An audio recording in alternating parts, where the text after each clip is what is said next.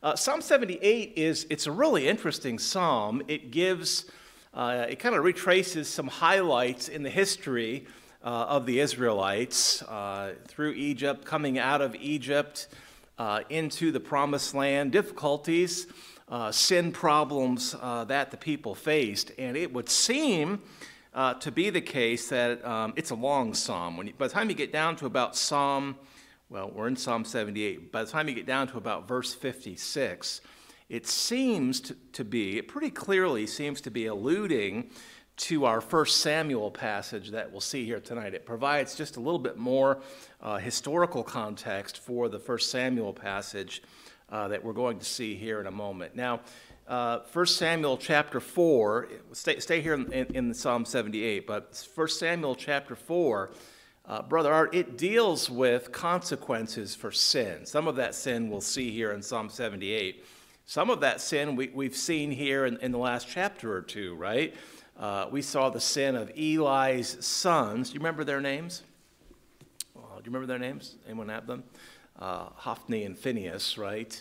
And Eli, of course, is taken to task by the Lord uh, through the man of God uh, for failure to deal with them uh, properly, and the Lord pronounced a curse upon Eli uh, and the sons. We'll, we'll see that. We'll see that prophecy uh, being fulfilled here in chapter 4 tonight. It's uh, consequences of sin all throughout this chapter. Zach's sin has consequences, doesn't it? It, it really does.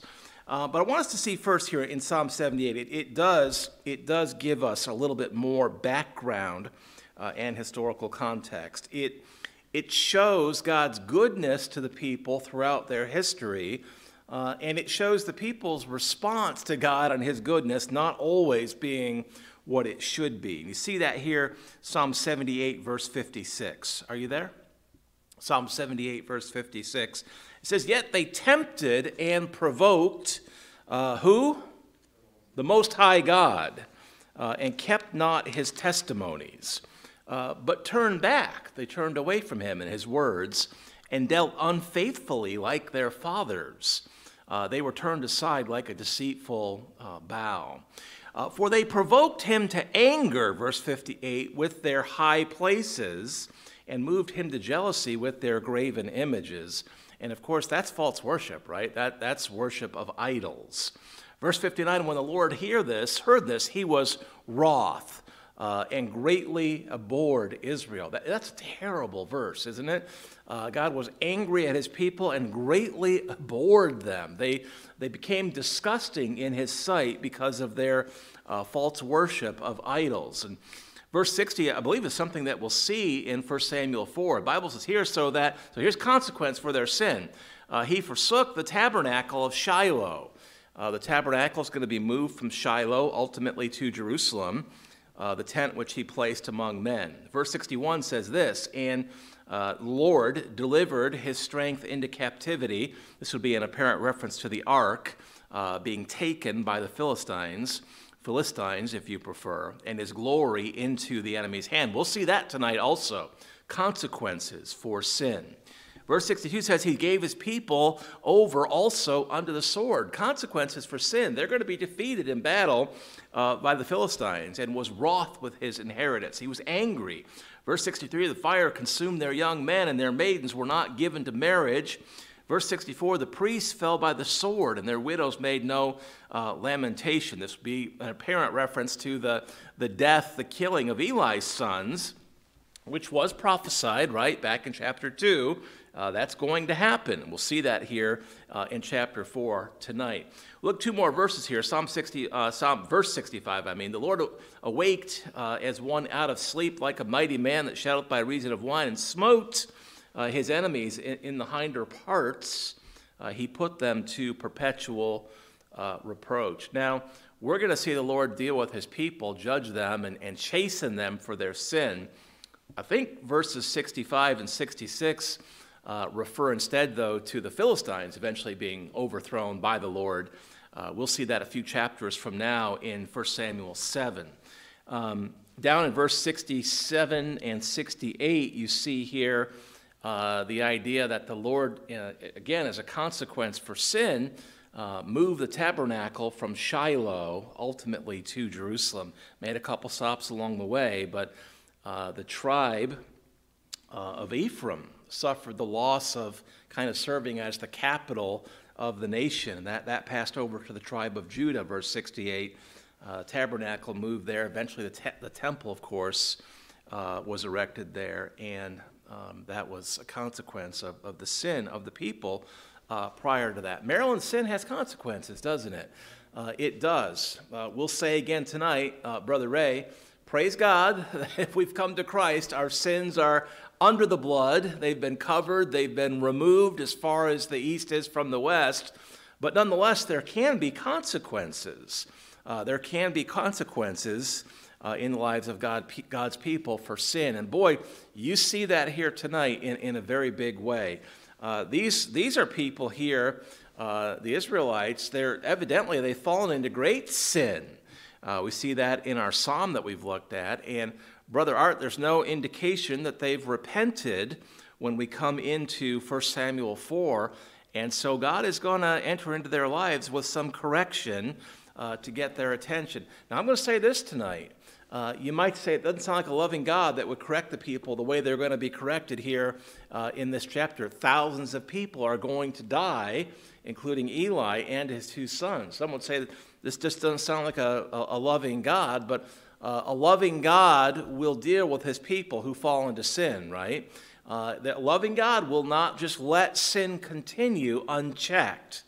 Uh, we have a God who has a great wrath at sin, uh, and we have a God who loves us. He loves us too much to let us just continue in sin.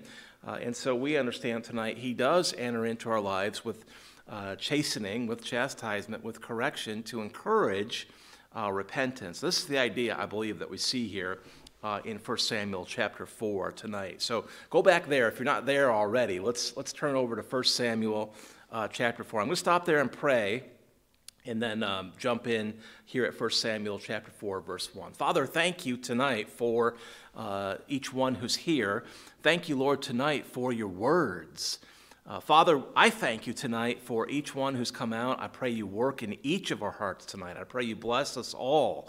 Uh, Lord, I pray that tonight as we look into this um, difficult account, Lord, it is difficult. I pray that we would be reminded that this is the loving chastening of a mighty, holy God. Lord, that we would be reminded tonight of your sovereignty, uh, of your might, uh, Lord, of your holiness. And yes, Lord, the, the fact that you do chasten your people as a loving father. Uh, you chasten us, you correct us because you love us, and you do not desire that we would continue in sin. Lord, I understand tonight that the correct response to chastening is repentance, humble uh, confession and repentance, forsaking the sin, putting off the sin, and putting on obedience to you in your strength. Lord, I understand tonight that's, that's the right response. And Lord, I pray tonight we'll think on these things, get a hold of this concept uh, here in this passage tonight. Lord, I love you. I thank you. Pray that you'll work here now, Father, please, uh, in Jesus' name. Uh, amen. So we see here first in uh, 1 Samuel chapter 4, verse 1, Bible says, the word of Samuel came to all Israel. So remember, God has called Samuel. We saw that last week, and uh, Samuel seems to be kind of stepping up into his place now that he knows the Lord. Uh, God has already used him uh, as a prophet. He's, he's reiterated the, the prophecy to Samuel. Uh, and, and God is just continuing, it would seem, uh, to use him. Although we'll not hear from him for a bit, uh, Samuel is kind of on the scene now, having been called from God.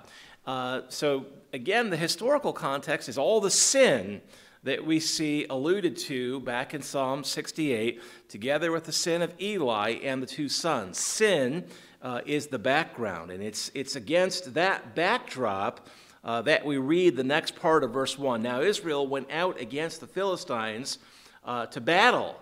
Uh, there's conflict. It, it, seems to be the case that God has once again allowed the Philistines to, uh, to exercise some, some rule over the people or, or to be a threat to them. Uh, remember, God, God has allowed this previously back in Judges, right? Uh, I believe it was in Judges chapter 13 where you saw the, the Philistines kind of rise up and subject the Israelites for, Marilyn, I believe it was 40 years, if I recall correctly. Uh, the people lived under the subjection of the Philistines until they finally repented uh, and, and, God, God released them uh, from that uh, trial, that, that correction. Uh, something, something similar is happening here. Uh, the, the, the Philistines are oppressing or desiring to oppress the Israelites, and so uh, God's people go to battle against them. God, God's allowing this. Israel went out against the Philistines to battle uh, and pitched beside Ebenezer, uh, and the Philistines pitched in, in Aphek. Well, it doesn't go particularly well. Verse 2 The Philistines put themselves in array against Israel. They, they arrayed themselves in such a way as to attack and uh, to gain some advantage against the armies of Israel. Verse continues When they joined battle, Israel was smitten. Uh, before the Philistines. That's not good, right? Uh, they suffer they suffer defeat here. It says they, the Philistines, slew of the army in the field about how many? Four thousand. That's that's a great defeat, but it's going to get worse. Uh, it's going to get worse before it gets better. Zach, does God know what it will take to cause a people to repent and get right with Him? He does, right? Uh, you think about this tonight. If God knew that they, there's something else that could have been accomplished to cause them to repent, you know, if one person being slayed, or, or two, or 10, or 20, or something else completely, uh, God, God knows what it would take to cause these people to get right with Him. Um, well, immediately he, allow, he allows 4,000 of them uh, to be killed in battle uh, against their enemies, uh, the Philistines. So see their response. See their response. Verse 3 says, When the people were come into the camp, the elders of Israel said, Wherefore hath the Lord smitten us today before the Philistines? Understand, they, they saw, they understood that this is something that God allowed. They understood that God is sovereign, He's in control. He could have prevented this, right, Gary? God, God if He chose, uh, he, he could have prevented any of them from dying. He could have, he could have dealt with all of the Philistines, their army completely, could have given a, a complete victory that day. He did not. And, and so the people say, Wherefore hath the Lord smitten us today before the Philistines? They, they question, Why is this? Uh, why is this? Someone said it's, it may be more than just questioning. Uh, if you look at different commentators, one, one, man said, You know, I, I see it's a question, but it sounds a little bit more like a complaint, doesn't it? Uh, why would God allow us to suffer the loss of 4,000 men? It sounds a little bit more like a complaint. Remember, they're, they're, they're in all kinds of sin against God. Uh, that's why God has, has allowed this. People are not walking closely with the Lord. Uh, sounds a little bit like they're angry at God for allowing this and complaining uh, against Him. Zach, rather than complaining against God, rather than wondering why and complaining that God has allowed this, what would have been a better thing for them to do? Maybe to consider why. Yeah, and you know maybe that's implied here. Maybe I maybe I'm being too harsh. Uh, maybe I'm assuming things uh, unfairly. I don't think so, but um, it would have been it would have been better for them to step back and take a deep breath and say, "Well, okay, why why would God chasten us so harshly? What's what's in our lives? What might be angering God? Uh, what sin is there in our lives that might be causing God uh, to allow this kind of correction in our lives. And I've no doubt they knew very well what was going on. The psalmist says there was false worship going on, and that had been the case on and off all throughout the period of the judges. We know that, and so there's no reason to think that wasn't the case here. People would have known this. Um, they would have known this. Did you ever, did you ever um, get angry at God about something when you, if you're being honest with yourself, you knew very well that it was you that was in the wrong. You ever been there? You were angry at God, but you knew that you were in a bad place because of something that you had done, some, some sinful thing uh, that you had done. I have no doubt these people know. They know what the deal is, but uh, they're pretending or they're, or they're just angry. Well, they, they decide to get. Um, Zach, what should they have become? They should have become repentant, right? They, they should have they should have repented. They should have got on their knees and say, God, I, we think we know what our sin is. We're, we're pretty sure. Uh, but search our hearts, try our hearts, uh, give us grace to confess whatever it is. Um, they should have got humble and repentant. Um, instead, they got religious. Instead, they got religious. Does this sound a little bit like um, our Philippians 3 message from Sunday? You know, Paul, Paul had talked about how religious he had been, how great a, a, Jewish believer he had been, Marilyn. And he said, Listen, I was a Hebrew of Hebrews, a Jew of Jews. If, if being a religious Jew um, saved me, uh, whereas you know, faith was what was really going to save anyone. If, if, being just, if just being religious, if just being religious, uh, obedient to the outward things of uh, faith uh, would save someone, Paul said, hey, I, I would have been fine. But of course, he wasn't because there was no faith in his Savior. Uh, these people should have said, God, search our hearts, convict us, and got repentant. Instead, they got religious.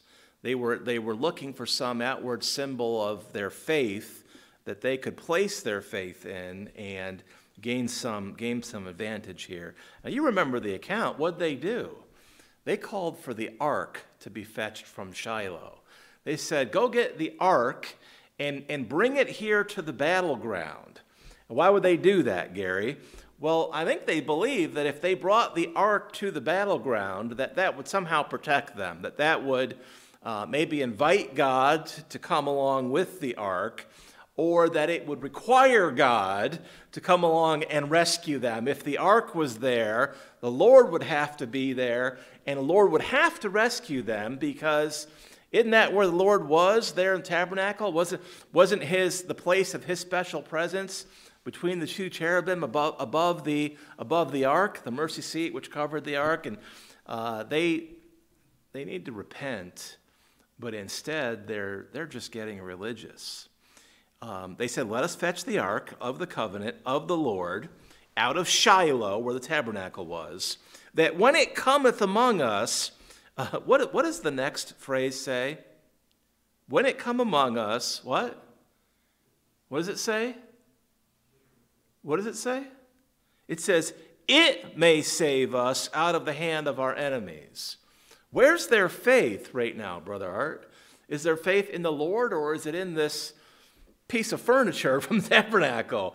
It looks like they're, they're simply getting religious and trusting in the sort of outward trappings of their, of their faith rather than in the God who is um, the God of all of this. Um, one man said they were trusting in the ark of God instead of the God of the ark. And I think that's exactly right. They're, they're, they're getting religious here, thinking that's going to deliver them from uh, this difficult situation. What they need to do is get repentant uh, and do some serious spiritual business with the Lord. Uh, look at verse 4. So the people sent to Shiloh, hey, bring the ark, uh, bring the ark, uh, that they might bring from thence the ark of the covenant of the Lord of hosts, which dwelleth between the cherubims.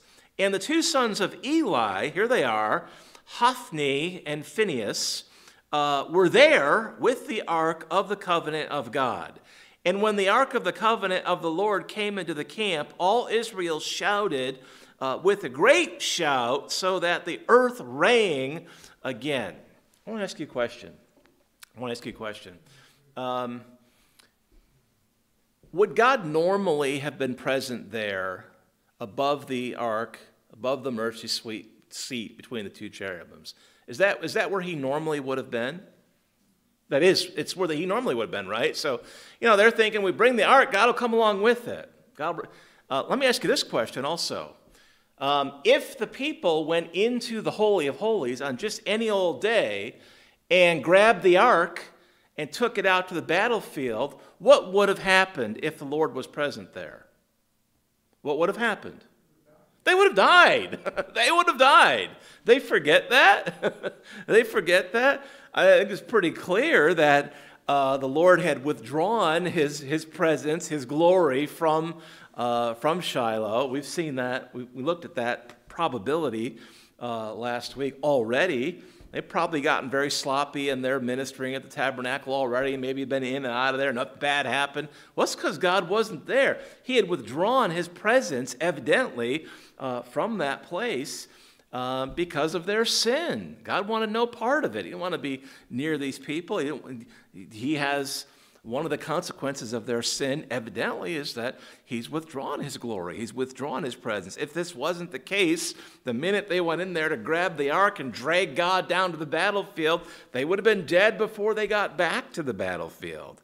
Uh, and so uh, it's pretty clear that uh, the Lord is not in this. Uh, the Philistines heard the noise, verse 6. When, uh, when the Philistines heard the noise uh, of the shout, they said, What meaneth the noise of this great shout in the camp of the Hebrews? They understood that the ark of the Lord was come into the camp. Somehow the Philistines understood this. They saw it, maybe, maybe that's spies, I, I don't know, but they heard the shout of the people, and somehow they knew uh, that the people had the ark. Now they're concerned about this. They're, they're concerned about this. Look at verse 7. The Philistines were afraid. Uh, they had heard, Brother Ray, they had heard some things about the Lord. Uh, they, they had heard some things about what happened back in uh, Egypt, for example.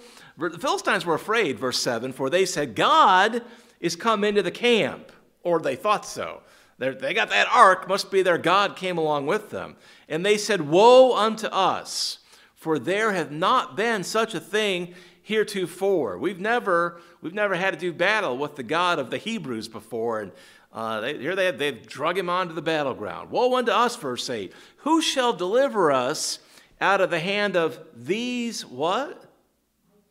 Mighty what? Gods. They didn't understand who the Lord was, Brother Art. Uh, the Philistines worshiped multiple false gods. Dagon is one of them think if I remember correctly, Ashtaroth is one of them. They, they were polytheistic. They, they worshiped multiple idols, multiple false gods. And so they imposed their, their own kind of false system onto their understanding of, of Judaism. And they, they, they understand that God is, the Lord is mighty gods. They don't understand who God is.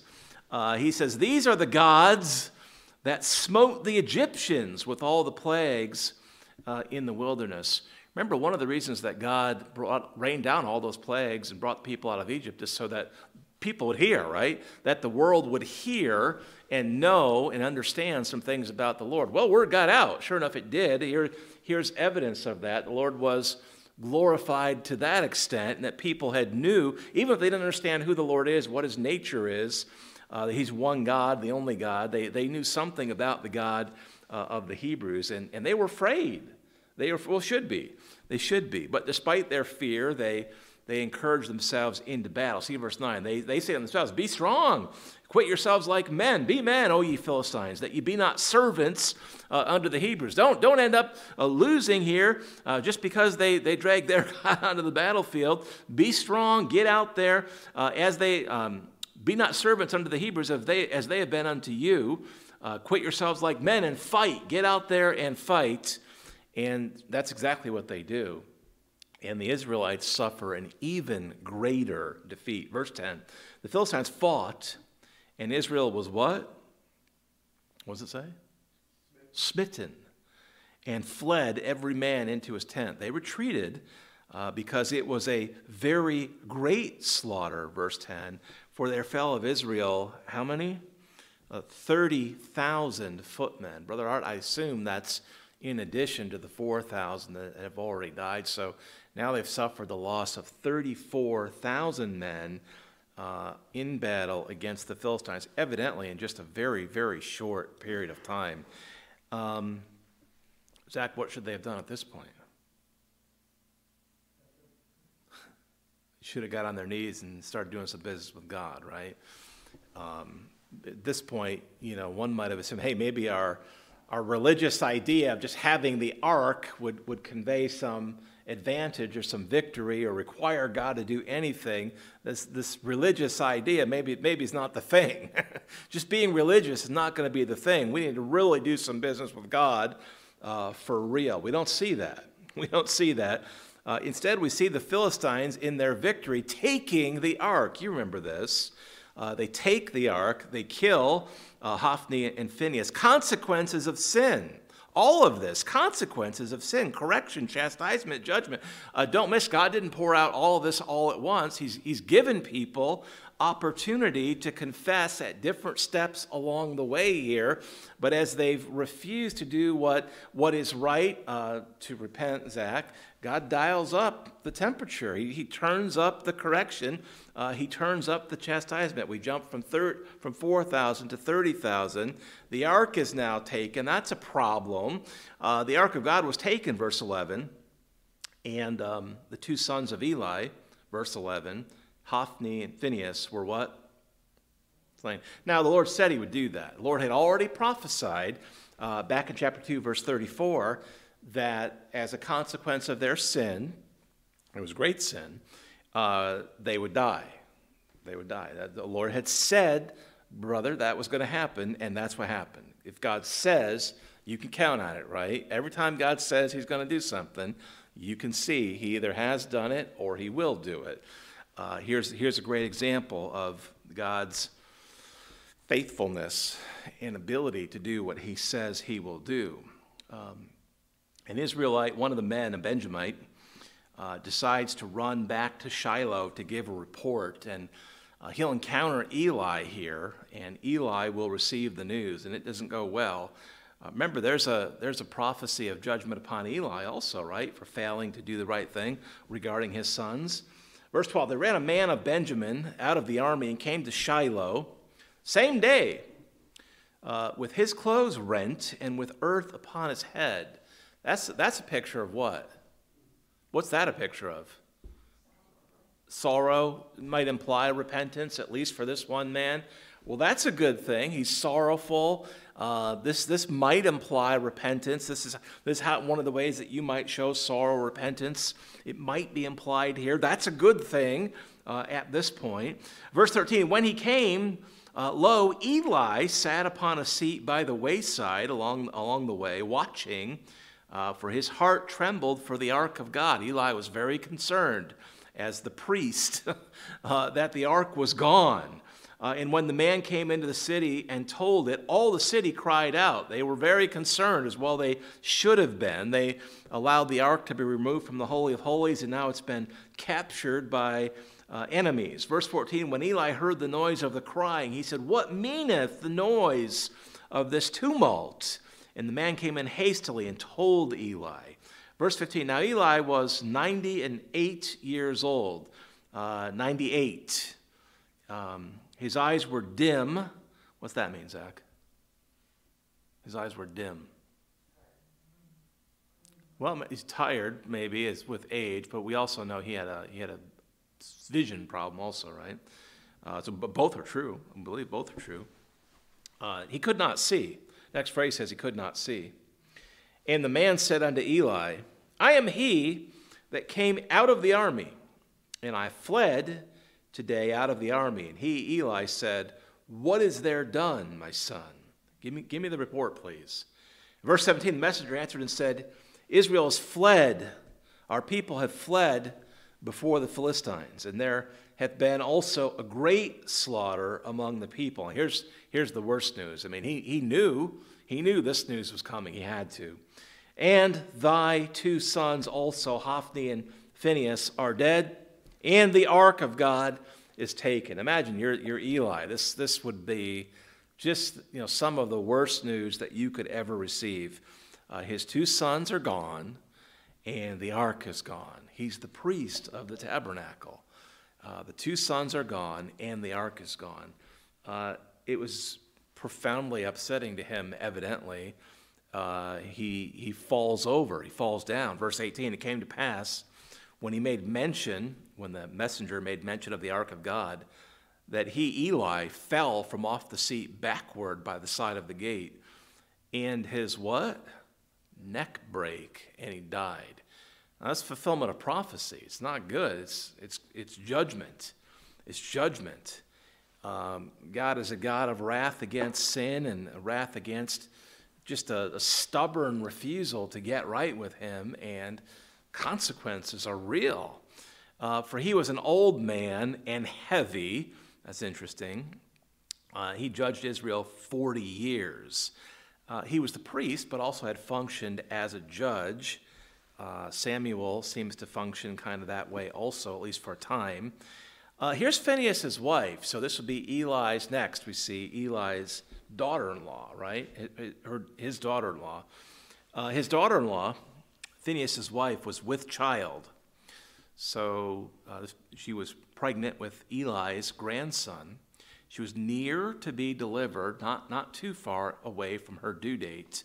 When she heard the tidings that the ark of God was taken and that her father in law and her husband were dead, she bowed herself and travailed, for her pains uh, came upon her. It would seem that this was so upsetting to her that it put her into early labor, right? That's, that's what it seems to be. And that's a, I understand that's a, that's a medically possible thing. That can happen. You'd be so upset that it caused you to, to go into labor. Dr. Wade will ask you about that later, okay? But that's, that's what we see here. Understand that can actually happen. Uh, verse 20, about the time, about the time of what? Her what? She's died also. So evidently she's going to die uh, here in, in this scene also. About the time of her death, the woman that stood by her said unto her, Fear not, for thou, so before, just before she dies, Fear not, for thou hast borne a son. Okay. She answered not, neither did she regard it. Uh, but she did name the child. Uh, she named the child, verse 21. What'd she name him? Ichabod. Ichabod. Um, Ichabod Crane is how we know this name, right? If, if you don't know it from Scripture, you know it from uh, what's the tale of the headless horseman, right? That's a local story, right? It, right here in New York, right? Um, that name comes from here. Um, it means um, no glory or not glorious or something like that. No glory or not glorious. It literally means that. No glory or not glorious. Uh, it's kind of an unusual Hebrew construction, but that's the idea. That's the idea. It has this literal meaning. Now, remember, these names that are given uh, in the Old Testament almost always mean something significant, right? And very often you see someone will be named uh, in the context of their name will have some meaning in the theological context of the account. She named the child Ichabod. Ichabod. Uh, this is not something you want to name your, your children, Zachary. This is not a good name. Uh, the glory is departed from Israel. What does Ichabod mean? Um, no glory, not, not glorious, like that. Um, gloryless, uh, literally no, no glory or not glorious. Saying the glory is departed from Israel because the ark of God was taken. We saw this back in our psalm. It used the same language, right? Because the ark of God was taken, and because of her father uh, in law and her husband, uh, and she said, The glory is departed from Israel uh, for the ark of God uh, is taken. Now, question for you. Um, was the glory of God departed before the ark was taken? I think we, we made that point, right? Uh, she's obviously upset that her husband is dead, naturally. Uh, she's upset that her uh, father in law is dead, naturally. Uh, her brother in law is dead. Naturally, this would be upsetting. Uh, she's probably heard that many others have died also. Uh, this be upsetting. But the thing that she, the thing that she memorializes more than anything else in the account and in the naming of her son is the glory of God having been departed as a consequence of the ark being taken rather than what? Sin. Yeah. Yeah. Um, she's caught up in this religious religiousness, religious thinking as well. People out there in the battlefield said if we just get that thing, that piece of religious furniture, you know, if we take the communion table uh, outside, maybe the leaves will all fall in one place. We'll be able to pick them up, eat. No, that's not how it works, right? Uh, you, don't, you don't take a piece of religious furniture and think that, that God, will, God will come with it and that, that requires God to do something. God's God. religion is very different from what? What would you compare it to, Zach? Being religious is, is different from being what? A relationship. Yeah. Being religious is very different than having a relationship with the Lord. Um, and trusting in religion for anything is very different than trusting in God for anything. It's different, right? Um, who do you trust in when you need something? Do you trust that, well, you know, I'm, I'm religious. I, I read my Bible and I go to church and, you know, I'm going to come next, next Wednesday night and we'll, we'll celebrate the Lord's Supper. Um, look at how religious I am. I go to church on Sunday and, you know, I watch the, I watch the nine o'clock Sunday school. Look how religious I am. Well, you know, everything that I just said are good things, but, but who are you really, tr- what are you really trusting in? Are you trusting in yourself and what you do? Are you, or are you trusting in the Lord that all of those things point to? Well, it needs to be the Lord, right? Lord, help us not to fall into this same error thinking that there's some religious things that we can do to garner your favor or some religious things we can do to be right with you. No, we could be right with God once we know Christ as our Savior, and when the Holy Spirit's convicting us of sin afterwards, we just get down on our knees and humbly uh, agree with God and, and uh, repent of the sin and ask the Lord for grace, just like we say so very often, for grace to uh, leave the sin behind and put on obedience in place of disobedience. Uh, we find grace in that relationship, not in our religious stuff that we do. Now, I'm thankful that um, you know in our church there's there's not a lot of religious stuff, right? There's the Lord, Amen, brother Art.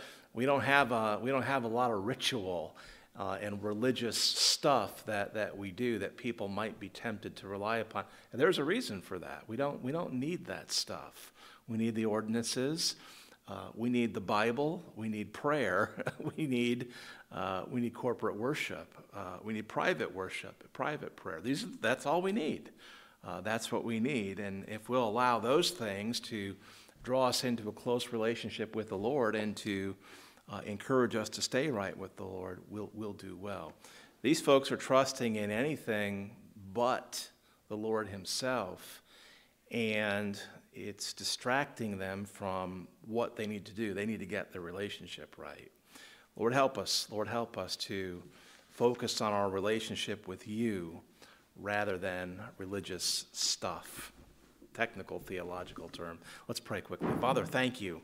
Uh, thank you, Lord, tonight for the passage. Um, perhaps, uh, as, as, we so often do, I, I've only scratched the surface tonight, but I think we've seen the themes tonight, Lord. We, we understand here tonight that um, you've shown us tonight that there is um, a tendency, um, a natural tendency, I believe, uh, to trust in our outward trappings of our faith, religious practices, more than a true relationship and a true reliance upon you.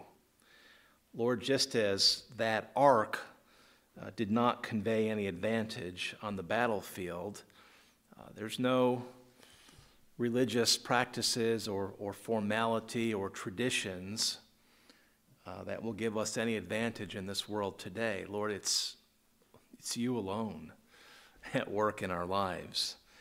Father, um, I pray tonight that we really get a hold of this idea. Uh, thank you that we saw this theme on Sunday in Philippians 3 and we see the very same idea here tonight in 1 Samuel 4. Lord, we need a, a right relationship with you more than anything else. I thank you tonight, Father, that's possible, but it's been made possible because of Christ. Also, understand tonight, Lord, when there's sin in our lives, our, our walk with you, our relationship with you is, is affected.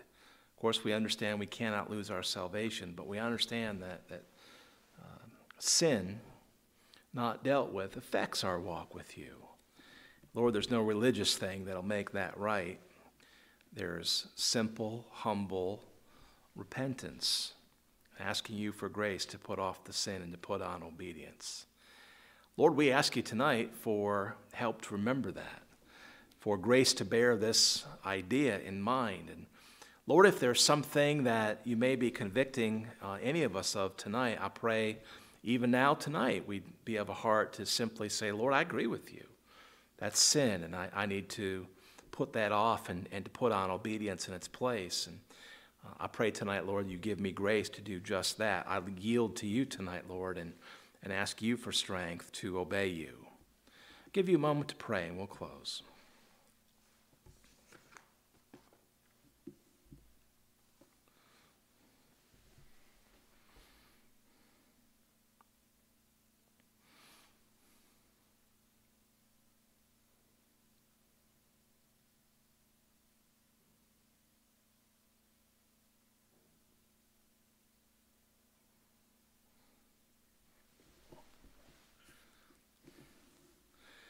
Lord, I thank you tonight for the peace that we find when we get right with you as believers. I thank you that uh, when we respond to your conviction, your chastening, that um, the conviction and the chastening is replaced with peace. Lord, that's a, that's a gracious, wonderful blessing, and I thank you for that tonight. Lord, I do love you tonight. Thank you for our church. And pray that you would guide us in our prayer time tonight. Lord, help us to be yielded to you as we pray and focus on those things that you would have us to focus on tonight. Lord, I love you. I thank you. I pray all of this now in Jesus' name.